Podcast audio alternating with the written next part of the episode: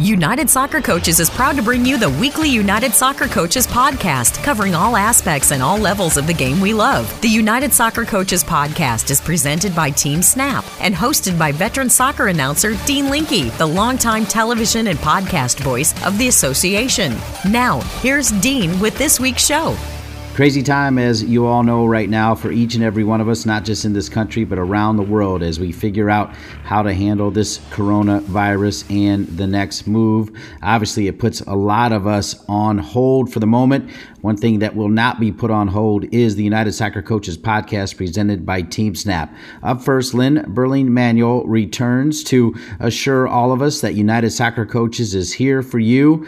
Make sure you stay connected. Make sure you know that you can be connected. Following him, we continue our six part series with the faith based coaches advocacy group. This week, we're pleased to be joined by Tom Gerlach. He is the director of soccer and the boys and girls soccer head coach at Christ Presbyterian Academy, a great high school in the Nashville, Tennessee area. And he will talk about culture, why culture is important to a faith based coach, and what is a quote, both and culture. And he'll give you tangible examples on how you can implement a positive culture. You'll enjoy the time with Tom Gerlach, and you'll also enjoy the time we spent with Jim Palya, who is a longtime brand strategist and he was instrumental in the name change from NSCAA to United Soccer Coaches. And we'll kick it off with Lynn Berling Manuel after this message from our presenting sponsor, Team Snap. Managing your club or league shouldn't feel like a second job. With Team Snap, it doesn't have to. They help their customers save time and sanity on tasks such as communication, registration, scheduling, and more. Bring your club or league into the 21st century with Team Snap. Go to teamsnap.com slash NSCAA1. This is Dean Linke, and we are kicking off with a special message from Lynn Berling Manuel, the CEO of United Soccer Coaches, as it is kind of a difficult time for all of us to truly understand what is going on. All of us are kind of stopped. We're stuck in the mud just a little bit, and we have to be. We've got to be careful, as you know, when I'm talking about the coronavirus and what is happening across the country and across the world. So to open the show, Lynn Berling Manuel wanted to spend some time talking to you, our members, about this time right now, I guess is best said. Lynn, thanks for being with us. Well, thanks, Dean. Thanks for having me. Um, it's a traumatic time, I think, for everybody, and it's a time with so much that's simply unknown. Yesterday, United Soccer Coaches, we actually took our office remote, and that was a little traumatic for us we think it's a, a good opportunity, but it's definitely a new a new normal. We're fortunate in the sense that we are completely connected via Zoom and um, Ring Central with our phone system and our video conferencing system. So being able to function remotely as an organization is is relatively smooth for us. But that didn't change the trauma of packing up your boxes and taking your files and packing up the computer and and that experience is being multiplied across America. Every coach who walks out of their office, every player who walks off the field. It's a it's a frightening time, but it's also, you know, I think we're really looking at it as an opportunity too. Um, this will pass at some point. It simply will. It's the way things work. However, what we do during these weeks and months ahead will make a huge difference about how well we all come out on the other side of it. And that's what we're committed to. You've kind of been out front saying, you know, hey, we're here for you coaches. Let us know how we can help. How can you help? Because it's really hard to do anything right now, Lynn. Well, you know, we've jumped in really fast uh, from our perspective. Um, again, we're well set up in the sense that we are already, um, you know, heavily involved in the digital space in terms of information, in terms of education, in terms of news. We are immediately really expanding our online resources for our members. We launched two new e-learning courses this last week. Uh, we want to remind our members of their e-learning benefits. There's a you know, almost a dozen e-learning courses that are available to them for free as members. The online resource library, which is located on our United Soccer Coaches website, has over 1,200 activities and videos and resources that folks can use now that they have a little time on their hands. I mean, as coaches, time is something we never get. So this is really kind of a unique opportunity to take advantage of that. I don't know about other folks, but you know, hanging out at my house is not usually one of the things I get to do, and I think that's true for most coaches. Additionally, our advocacy council, which many people, uh, many of our members know, has a wide variety of constituency groups that really represent the breadth of members of the association. So there's a college group, there's a high school group, there's a youth group, uh, there's a pro group, there's a group that represents our Latino coaches, our women coaches, our black coaches, our disabled coaches. And each of those groups has really jumped in to kind of connect the community.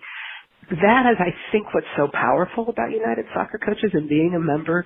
We are a community. We're not governance. We don't do that. What we are is a community of coaches. So connecting that community via social media, via website, via all the things that we have available I think is really a, a big step for us. And, and last, one of the things that we are working on right now is an application for deferred dues. We recognize there's a whole lot of coaches that are going to be spread financially very thin. You don't coach, in many cases you don't get paid and being able to support keeping you as a member, keeping you involved in the association while we're going through this tough time is something we're going to work really hard to do. You know, we're an association, we're nonprofit, we're not a big company like others, but at the same time, we want to support our coaches in that way. First and foremost, we're here to support coaches, and that's what we do. It's a really important time not to feel alone.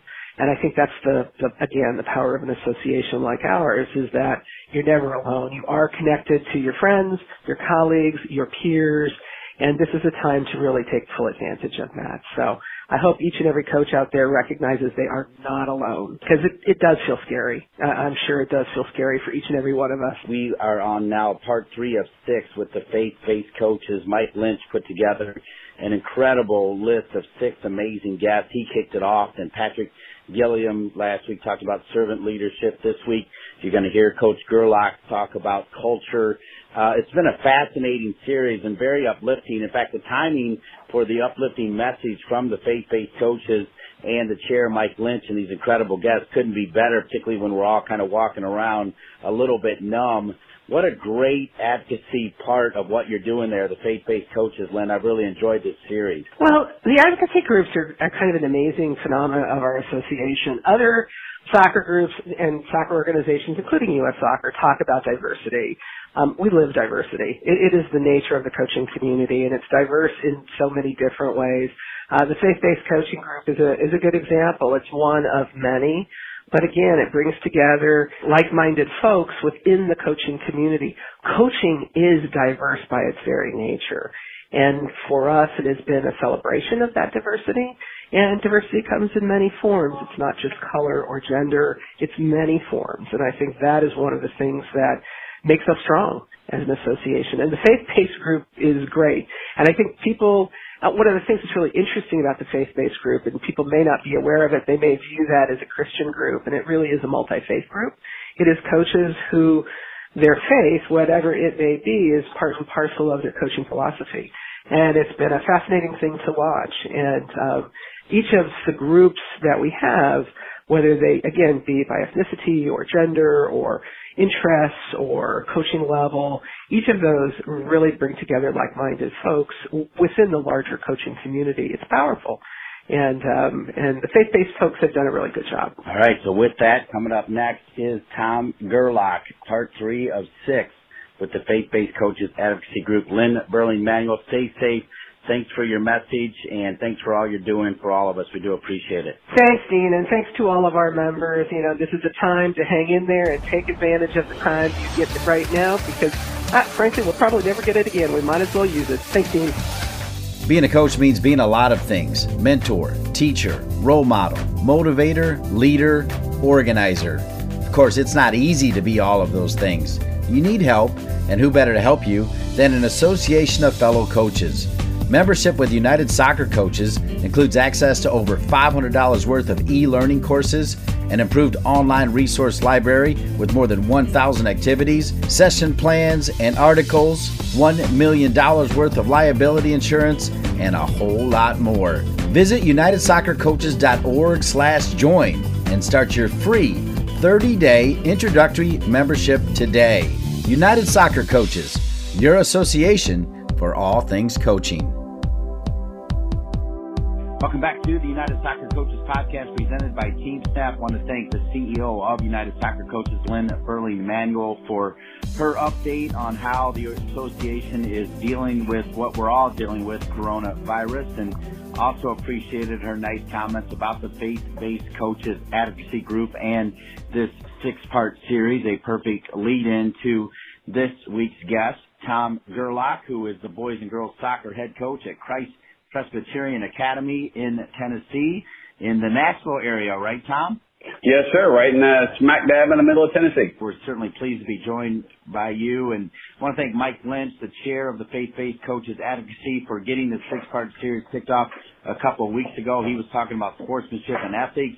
Last week, Patrick Gilliam talked about a man of passion, talking about servant leadership, and today we talk with Coach Gerlach about team culture. So with that time, let's start right off with the basic question, kind of open-ended. What is culture? What is team culture? Break it down for us. Sure. The culture is kind of the new buzzword. It's it's around companies, it's around businesses, it's around teams, and so everybody's like team culture, team culture. Every team has a culture. Every business has a culture. It can be a good culture, a bad culture. It can be neutral. It can be you've heard of toxic cultures.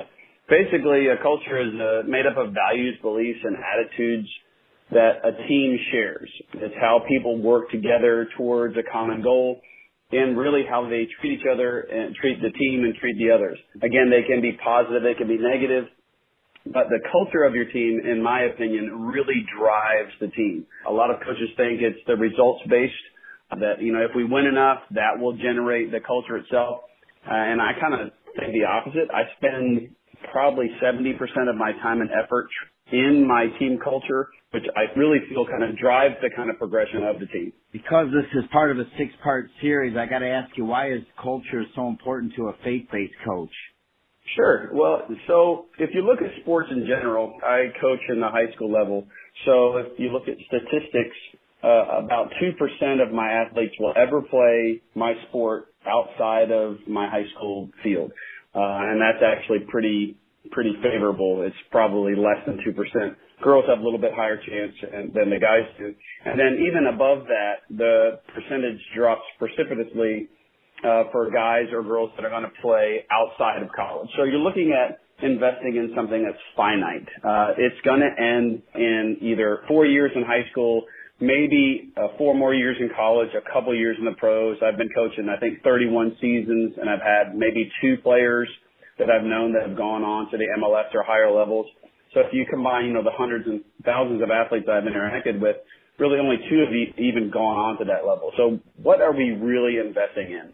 Let's say that I make uh, somebody like the best soccer player that they could ever be. They they know how to kick a ball, they know how to drive a ball, they know how to trap a ball. They go out of my program being a really good soccer player. That investment is going to end in about four years. Now, obviously, if they go on to coaching, they can train to the next level. But if we're really investing in their lives, if we're investing in their walk, if we're investing in how do you become a better man or a better woman in our program, that's really going to last, I believe, eternally.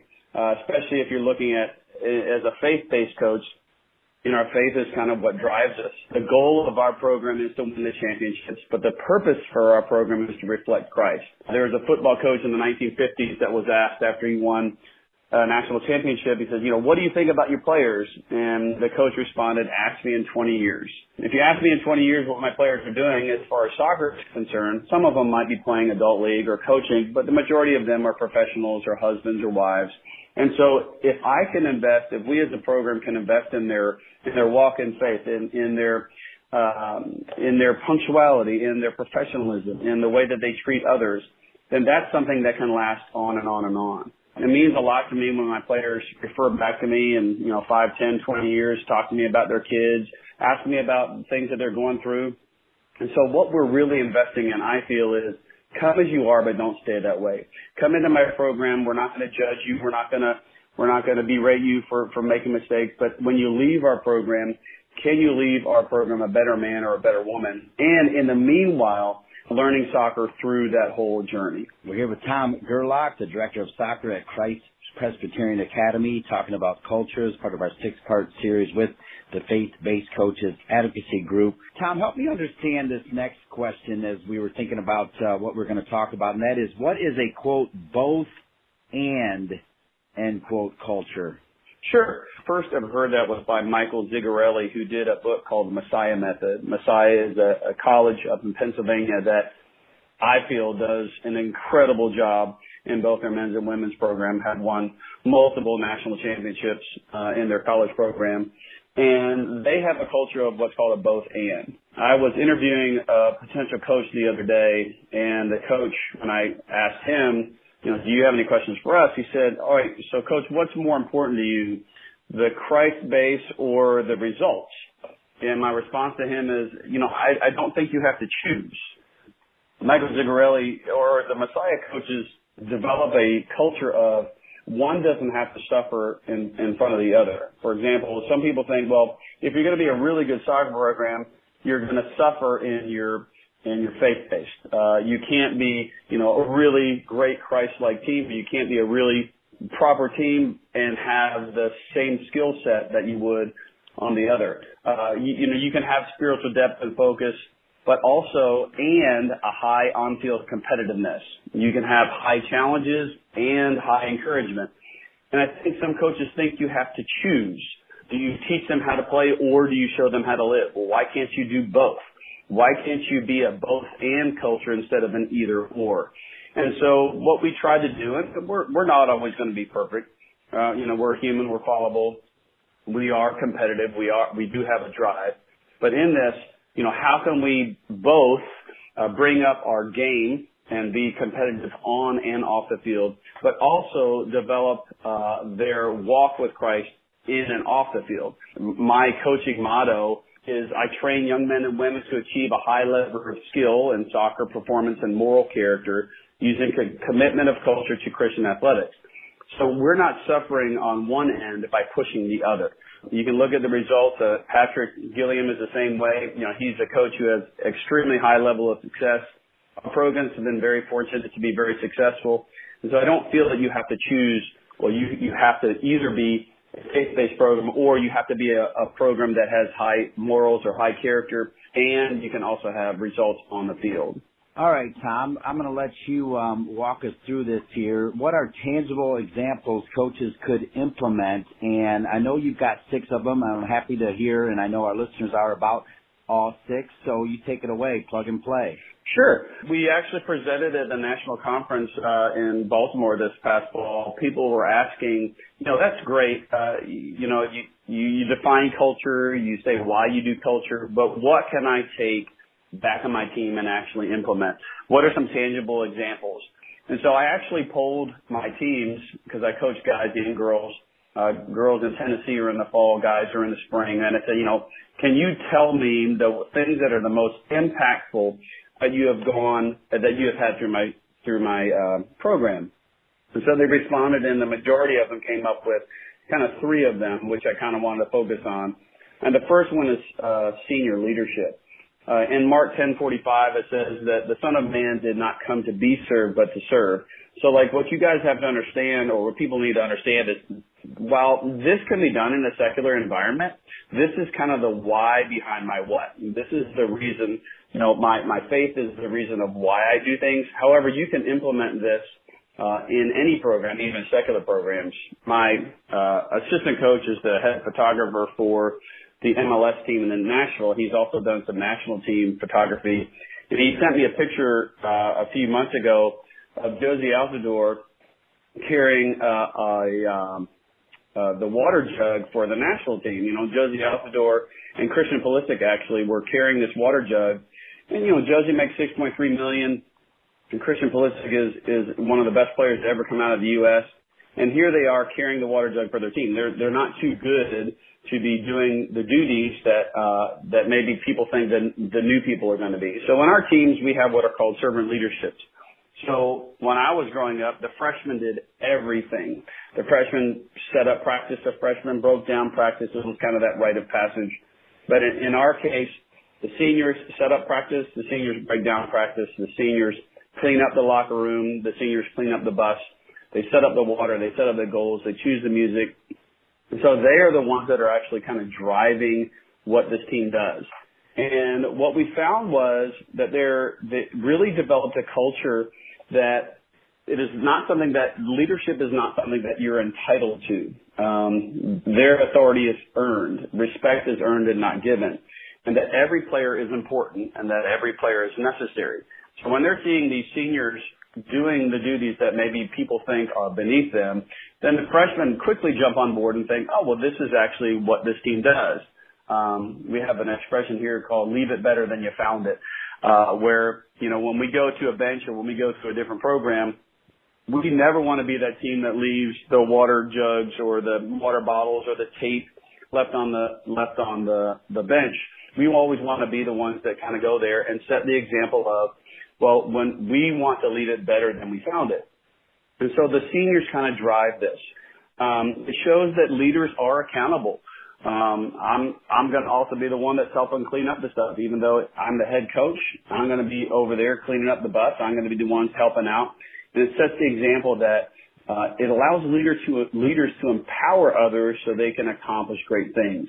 Um, and you know, we even go as far as the seniors have actually washed uh, the whole team's cleats. Uh, you know, in, in the Bible it says Jesus washes his disciples' feet in, in John. But the first day of the season, the seniors take the guys' cleats and they wash them. And boy, I tell you what, that is a very humbling experience. Uh, our freshmen had no idea what was going on. The guys said, "Hey, leave your cleats after practice." They didn't know if they were going to do something to them, so they took the cleats and they came to me and said, "Coach, you know, because uh, I washed the seniors' cleats on senior night. Uh, just as something that I've always done as the head coach. The night before the senior night, I take their cleats and I kind of shine and polish them up." And the coach and the seniors came to me and they said, "Coach, you know, we'd really like to do that for our team."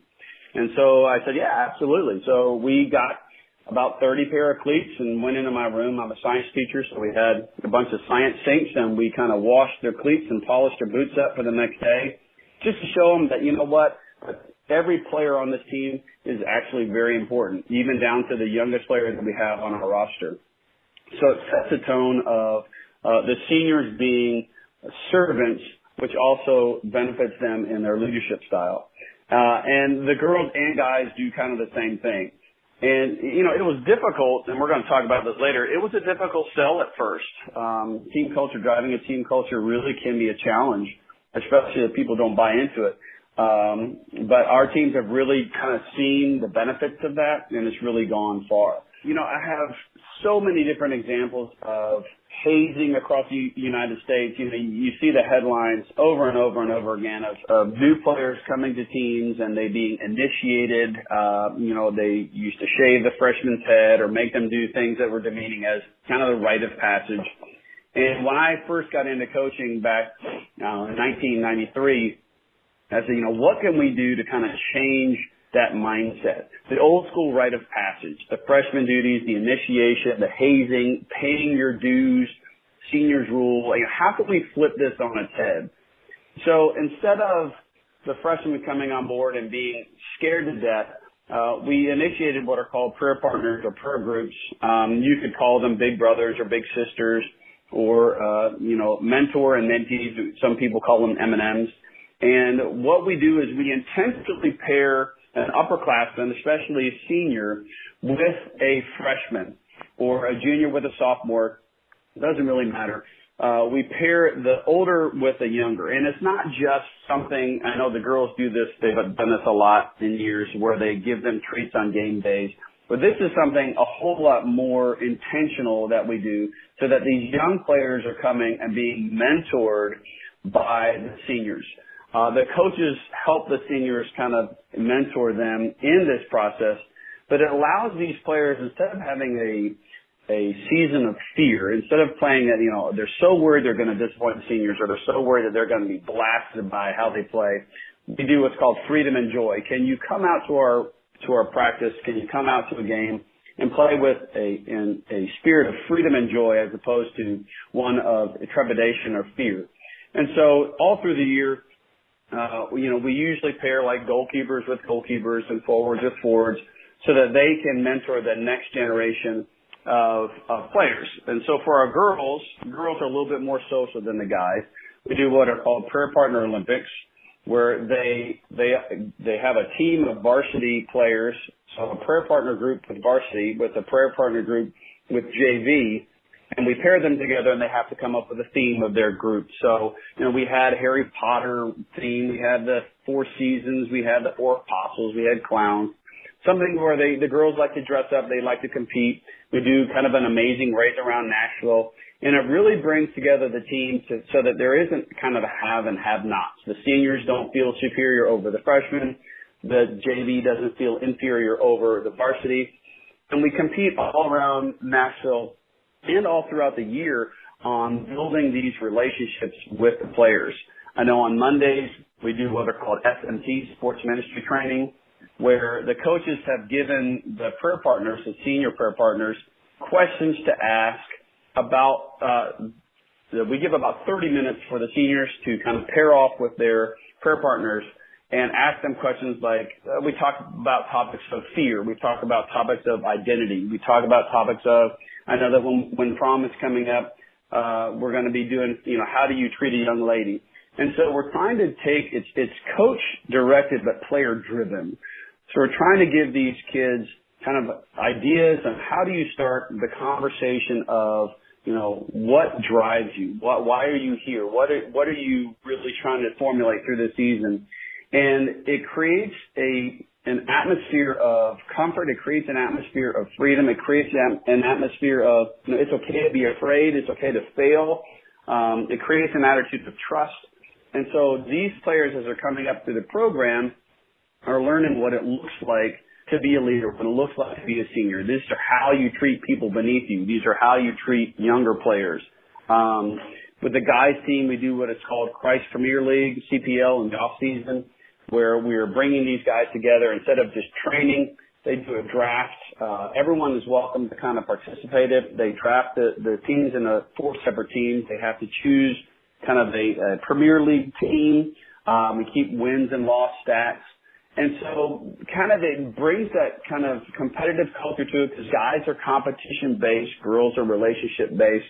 And so how do these guys bring kind of the, again, the both they have the competition driven where you know, they're trying to win the, the league in the off season, but also the relationship part where they're actually being able to share a lot about themselves these kids are suffering through a whole lot more than I ever suffered through when I was in high school. The things they go through, especially with social media, it's amazing the battles that they face. And knowing that when they're walking down the hall that they have maybe an 18 or 19 year old guy who's got their back really gives them a sense of peace. And that's one of the things that we really want to emphasize here is kind of that feeling of togetherness, that feeling of belonging, that feeling of protection, so that when they come out on the field, they know they've got each other's backs. But you have to be very intentional with that time. You have to be able to give some of your practice time away to do that stuff. Um, and many coaches really don't want to give up that time.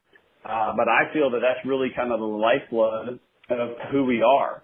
Um, we really do want to make a difference in our players' lives. So in order to do that, you really have to give time in order to do that. And so that's one of the one of the big things that we do in that. Um, you know, spending time and giving giving time over to that can be a challenge. Uh, I know in you know on Mondays we give about 30 minutes uh, to kind of develop the sports ministry training on that for the guys. The girls, a lot of times in the postseason, since uh, we have a lot of recovery days, we will spend time on like words of affirmation for the girls on their prayer partners. The, too often they are hearing too many words of detriment, too many words, kind of lies that they're being told. And what, what words can we speak over the girls that they come out of our program better young ladies and more affirmed with who they are in Christ and who they are uh, on the field. Uh, it's a it's a transformational coaching as compared to a tra- compared to a transactional coaching. Um, uh, there, there's a, a book um, called uh, Inside Out Coaching by Joe Ehrmann, who is just amazing. Uh, it's an amazing book, and it talks about, you know, we really want to be transformational coaches. When you come out of our program, will you be a different man or woman than you are when you came into our program? Uh, but there there are a lot of obstacles in doing that, and you know we kind of move into that that next question. What about this makes it hard? Answer that question for us, please. Sure. So you know it's it's great to say you know oh this is this is how you do it and it's going to be great and we give you all the tools and then you know you can have the best meal, you can have the best things, and you present it to the players, and they've got to buy into it. Uh, like I said, it can be it can be coach driven, but the or it can be coach directed. Excuse me, but it really needs to be player driven. Um, it's it it takes a long time to change the culture of the team. I really feel it takes between three and four years to really flip the culture on its head and to change it into a different direction that you want to go. Now, on that, it can also your culture can be derailed very quickly. Uh, you can have, if you allow a toxic culture to uh, kind of rear its head, it can derail in, in one season or even less. And so it does take a lot of time to kind of flip a culture. And so one of my things, one of my challenges to anyone trying to do that is stay the course. Um, it takes a lot of energy to, to drive this, but it also takes a lot of time. And so it's a long con is what we, we kind of call it with ours, not a short con, it's a long con. It is a lot of investment for a long period overhaul so that you can see the results in about three to four years. And even in that, once you get that culture kind of flipped, once you kind of get things going in the direction that you really kind of want, it's not a hands off. You still got to really put so much of your time and effort into keeping this culture going in the direction that you are.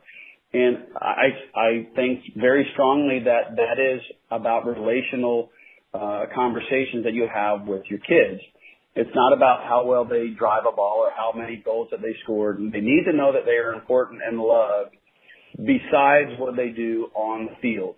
Um, you know, we we talk so often. We even and some of this is also about the parent. Parents got to kind of buy into it too. You know, the parents so often are there and, and got to tell them like you are just here to love your kids, and we are here to love your kids. We want to be the both and. We want to love your kids, but we also want to train them to teach them soccer. So it is really difficult to actually drive this. Uh, again, you can have something that is so incredible, but if you don't, if they don't buy it, it's not going to work. And so the way that I found to do that is you invest in them, especially when they're younger, and you kind of just share. It's not something that oh, I only connect with my seniors. You really got to start connecting with your underclassmen as well, finding out you know what they're like, talking to them about something more than soccer. How are you doing? Um, you know, I found that a, a arm around the shoulder works a whole lot more than a finger in the face. Um, when I was a younger coach, I used to be a very kind of disciplinary coach. You know, if you're late to practice, you know, you're paying the price. And I found that some of this is, hey, you know, what's going on, man? This isn't like you. What's what's what's happening in your life? And they might say, oh, well, you know, I had a really bad day, or my grandfather is not doing too well. And you know, there is a consequence for your actions, but also we want to know kind of what what's going on in their lives. Um, the other thing is, you know, what about public schools? Uh, how can I do this? I might be a faith-based coach, but I teach in a public school. Still, the things that you're trying to train them uh, in performance, you know, is you know punctuality, commitment, communication, discipline, reliability, integrity, respect, kindness, uh, moral courage. The things that we're trying to train in these kids are the same traits that I would love for them to take into the workforce or into their relationship with their wife or husband or into their uh, relationship as a father or a mother. And so as a public school coach, you can still develop these characteristics. You can still develop servant leadership. You can still develop um, the type of, you know, you wouldn't call them prayer partners, obviously, but the mentor and the M&Ms or different, a big sister, a little sister. Because again, what we're trying to do is can we create young men and women who come out of our program as better, uh, better people than they are when they came in. So I guess my, my challenge to those working in public schools is you can still do this. It just takes a little tweaking and maybe a little bit of renaming on that. What if your team doesn't buy into it? Well, you don't just give up. You still just keep on investing and knowing that you're going to get, you, you know, you just keep on going. And like we had a guy uh, who really didn't buy into it for many years, and we just kept on investing, kept on investing, and now he's a missionary in Asia. Like you might not ever see the seeds that come out of your program until years later. Uh, the job kind of is never done.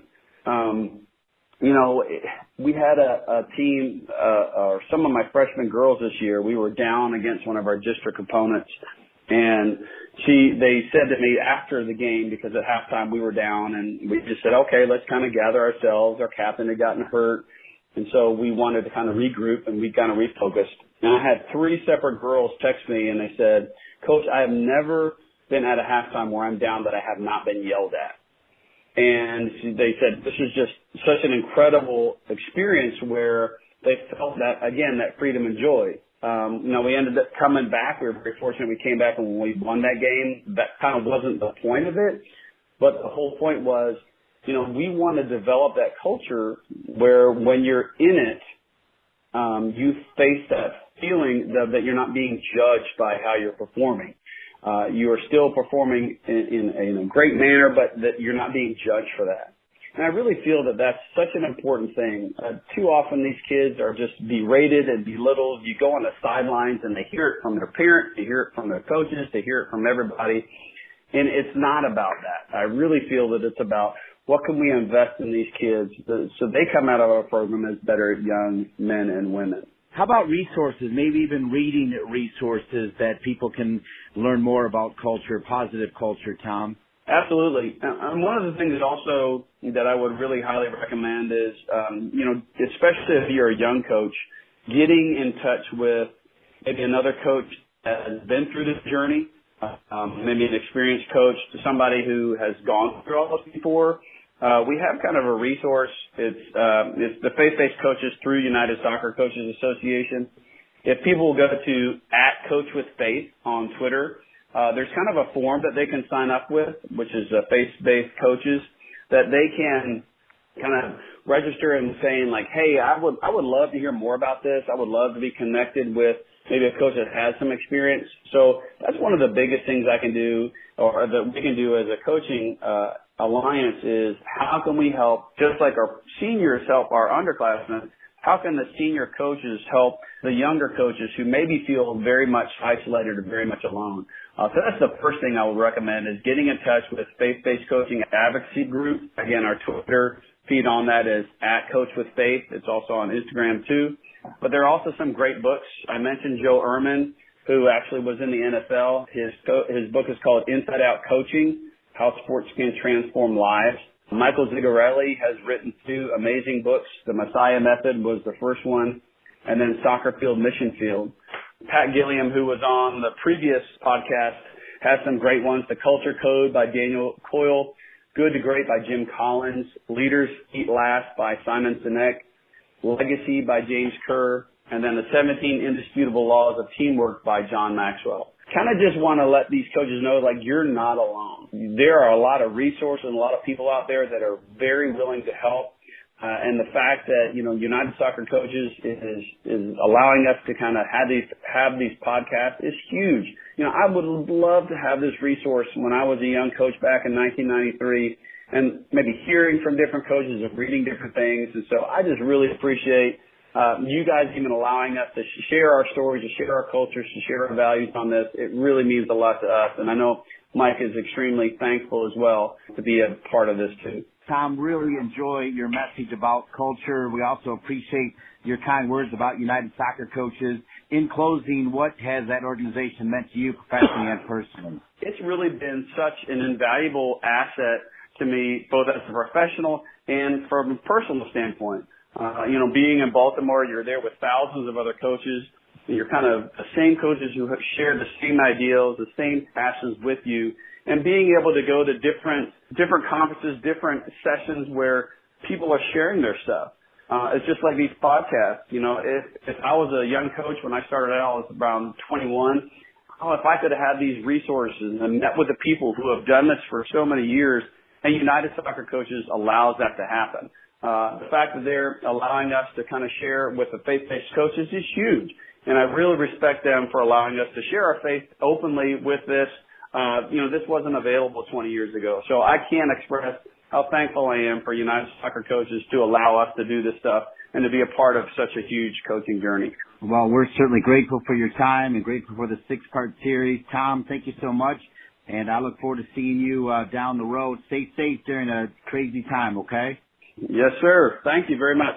As you heard Tom Gerlach say, he has been a longtime member of United Soccer Coaches. In fact, he was a member when it was called NSCAA.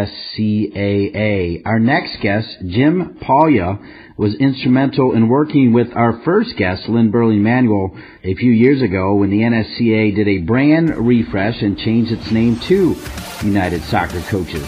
Jim will talk about that and other work he does as a nationally recognized brand strategist, having worked with companies like McDonald's, IBM, Disney, the March of Dimes, major universities, numerous soccer manufacturers, Looking for ways to improve your training sessions? Kwik Goal has supplied the highest quality soccer goals, seating, field, and training equipment for over 30 years. From backyards to the world's greatest pitches, Kwik Goal has products essential for every level of the game. As an official partner to the United Soccer Coaches and technical partner to U.S. Soccer, Kwik Goal knows what equipment you need to take your game to the next level. Visit kwikgoal.com to satisfy all your equipment needs. Welcome back to the United Soccer Coaches Podcast presented by TeamSnap. I want to thank Lynn Berling Manuel and Tom Gerlach for being our first two guests. As I showed you at the end of the time I spent with Tom, our next guest is Jim Paglia, who Megan O'Keefe and I were lucky enough to sit down with at the 2020 convention in Baltimore. I want to remind you that he was instrumental in working with Lynn Berling Manuel a few years ago when the NSCAA did a brand refresh and, of course, changed its name to the name we now go by, United Soccer Coaches. Jim will talk to Megan and I about that and other work he does as a nationally recognized brand strategist, having worked with companies like McDonald's, IBM, Disney, the March of Dimes, major universities, numerous soccer manufacturers, and firms in a host of industries. Jim's expertise is in brand strategy and disruptive marketplace behaviors.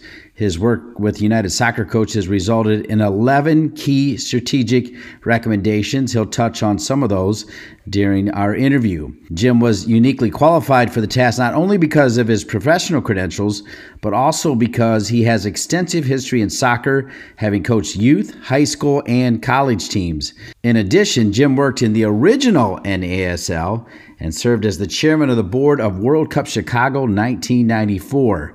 A number of United Soccer Coaches past sponsors are clients of Jim. And I must say, before we hear our interview with Jim as he joined Megan and myself, Jim also is a regular listener to the podcast. He sent a nice note after the time we spent with Hank Steinbrecher, who he, like uh, all of us, love Hank, and it's been great to be connected to this talented man who's had a major influence on soccer in our country. With that, I turn it over to our time in Baltimore. Dean Linke, Megan O'Keefe with Jim Paglia who is the man behind Brands That Stand, is with us now. Jim, good to be with you. You too, Dean.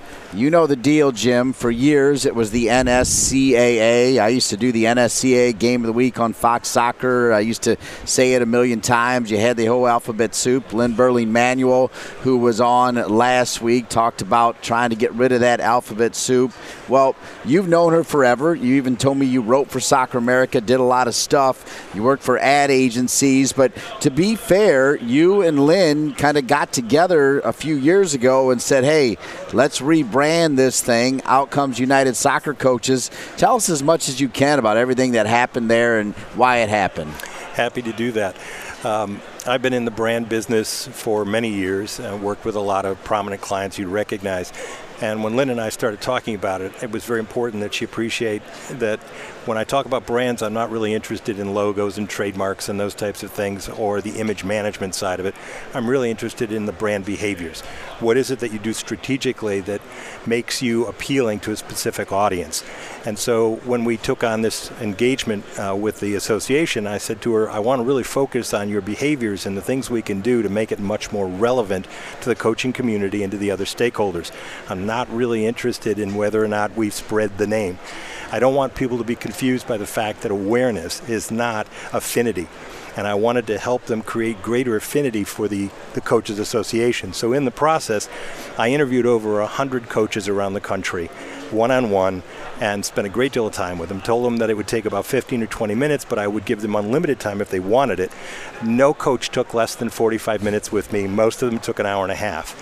And we covered a variety of topics. And I leave it pretty much open ended and say to them, what is this brand to you? What is this association to you? And then they would respond, and they and we would build off of that. I would let them take it in any direction they wanted, and out of those interviews, I distilled it. I have a process that I call Brand Arc, and ARC stands for authentic, relevant, and consistent. And I actually trademark that because I want people to understand that for any brand to be relevant, consistent, and authentic, you're going to have to put some work into defining your behaviors. So that's the process that I go through. And I focused on that. And then I did a report back to Lynn and her people and said, here are the things that are most relevant, consistent, and authentic to your members. And in that process, I found 11 key points. Um, I'm not at liberty to, to divulge all of those, that's hers to do, but I can tell you we've only scratched the surface of those 11. But one of them that we talk about all the time that she's, you know, she and I uh, talk about publicly is that it became very clear to me that within the association, they promoted themselves as an education organization. And I found that not to be accurate. In my work, I've found that it isn't an education organization, it's a learning organization. And there's a huge difference between being the teacher which they wanted to see themselves as, and being an organization that helps facilitate learning among, among other parties. And I realized that the coaches want to learn from each other. That's so critical to them. And that and what I wanted the association to do was to spend more time integrating coaches' discussions, helping them talk across some of the barriers that exist, but also within some of the mindsets. If you're a high school coach, why couldn't they organize some small sessions within a day's drive for high school coaches to talk about issues that are relevant to them mm. and continue to look for those opportunities to, to build that environment? That's one of the 11 issues. Was let's talk about moving our messaging from being an educator to being an environment of learning. That's what branding is to me. I love it. Is that helpful? Yeah, that's outstanding. Yeah, I think it's really cool that you obviously essentially bring the audience together and you get their perspective and what they want. I think that's obviously so important when you're working in a business like that. And how important do you see that as really just incorporating the community so that it can move forward? Oh, there's no question about it that this is all about building community. And that community is typically represented by a variety of stakeholders. It's not just the coaches. So I'll give you an example. If you talk to coaches today, many of them will tell you the worst element of it is parents. That is so offensive to me. Parents are not the problem, coaches are the problem. We create the environment for parents.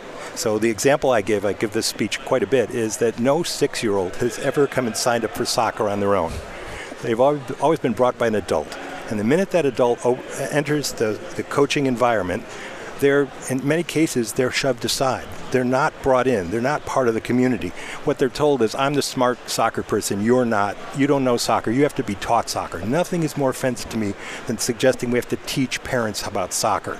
We don't. You wouldn't walk into a science classroom and say, "You're an ignorant parent. You don't know science, so I can't I can't engage you because you don't know science."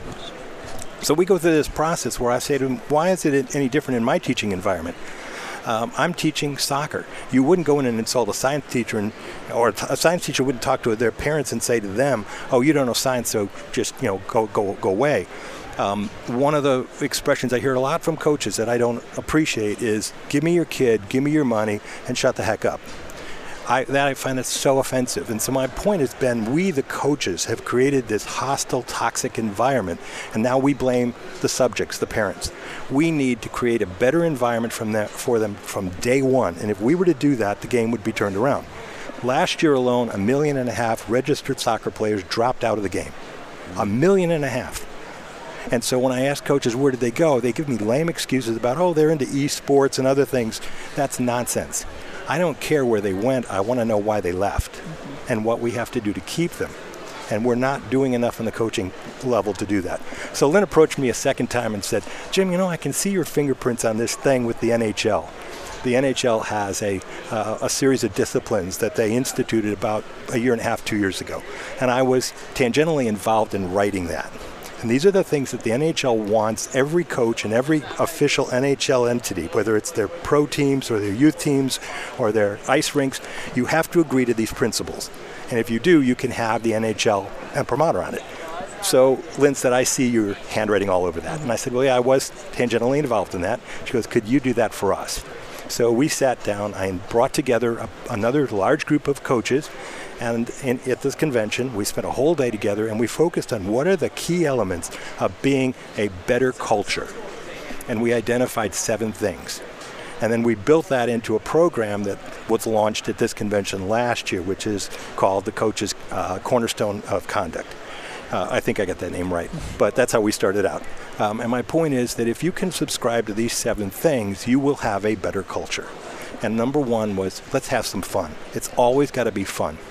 This nonsense about kids have to be coached constantly, it's ridiculous. And let me also say, I track the, the, the rate at which kids come into the sport and when they leave the sport.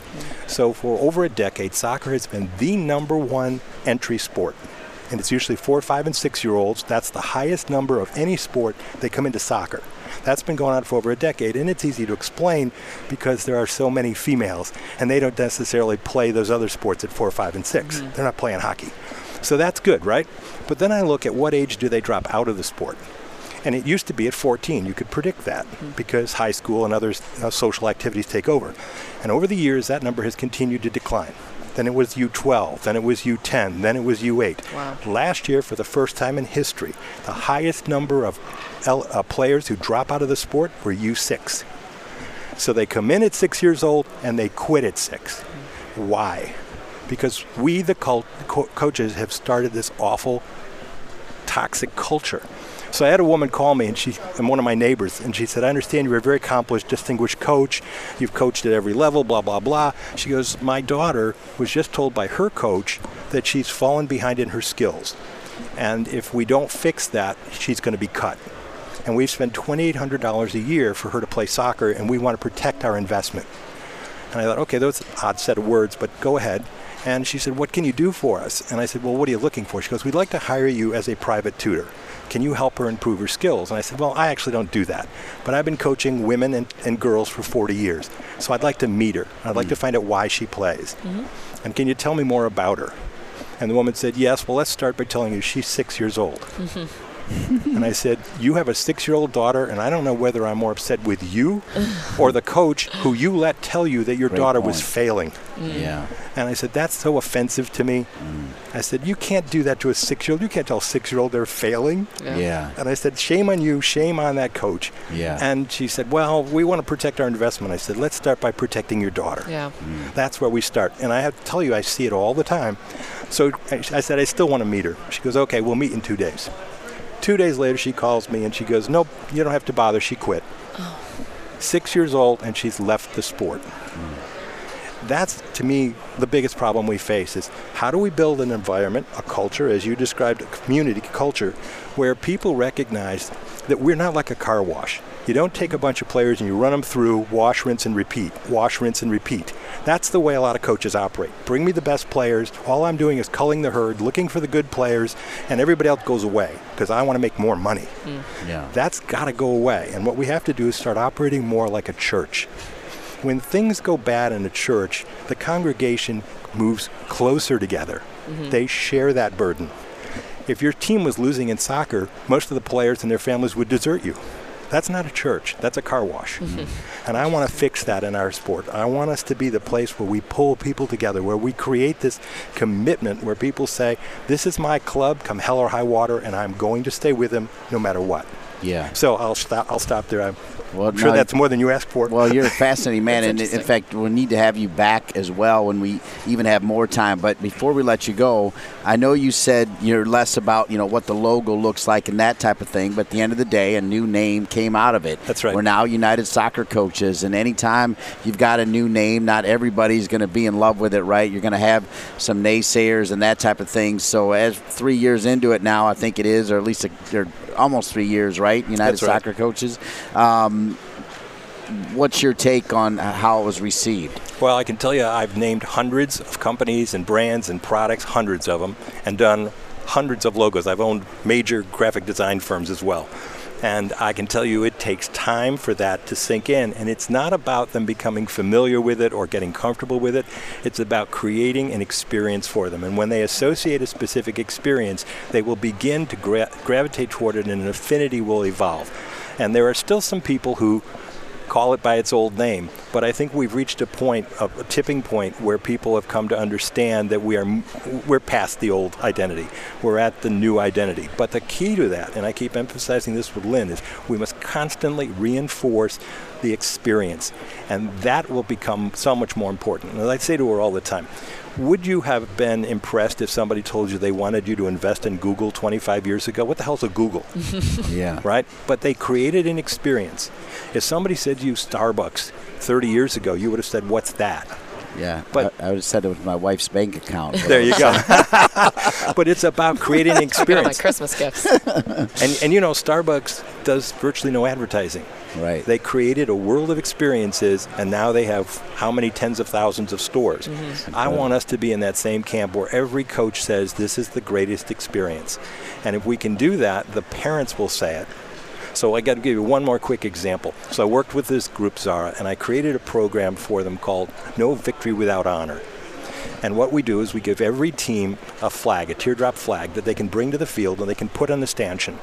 And they keep that flag as long as they meet certain criteria, both on the field, the players, the sideline, and the parents. And it has to do with yellow and red cards. So we tested it in Southern California with 900 teams, a 10 week period.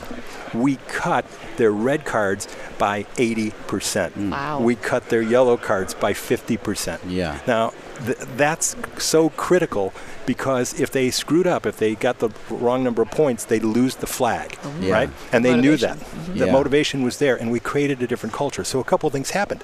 In that process, after the 10 weeks, they said, well, we're going to do it for another 10 weeks because it was so successful, but we don't expect 900 teams this time. There'll probably be fewer. Well, no, now we got closer to 1,500 teams. Okay. And here's the bigger issue we got more referees. The people who didn't want to ref because the games were so yeah. tense yeah, yeah. are now coming and saying, This is a joy. It's Yeah. working. It's, Yeah, working. it's So you see the ripple effect of a good culture. Yeah. That's what I want to get to in soccer. Is how we how we touch every stakeholder with that ripple. Appreciate that. Thank you, guys. Thanks for making a difference. Real quick, your website. www.brandsthatstand.com.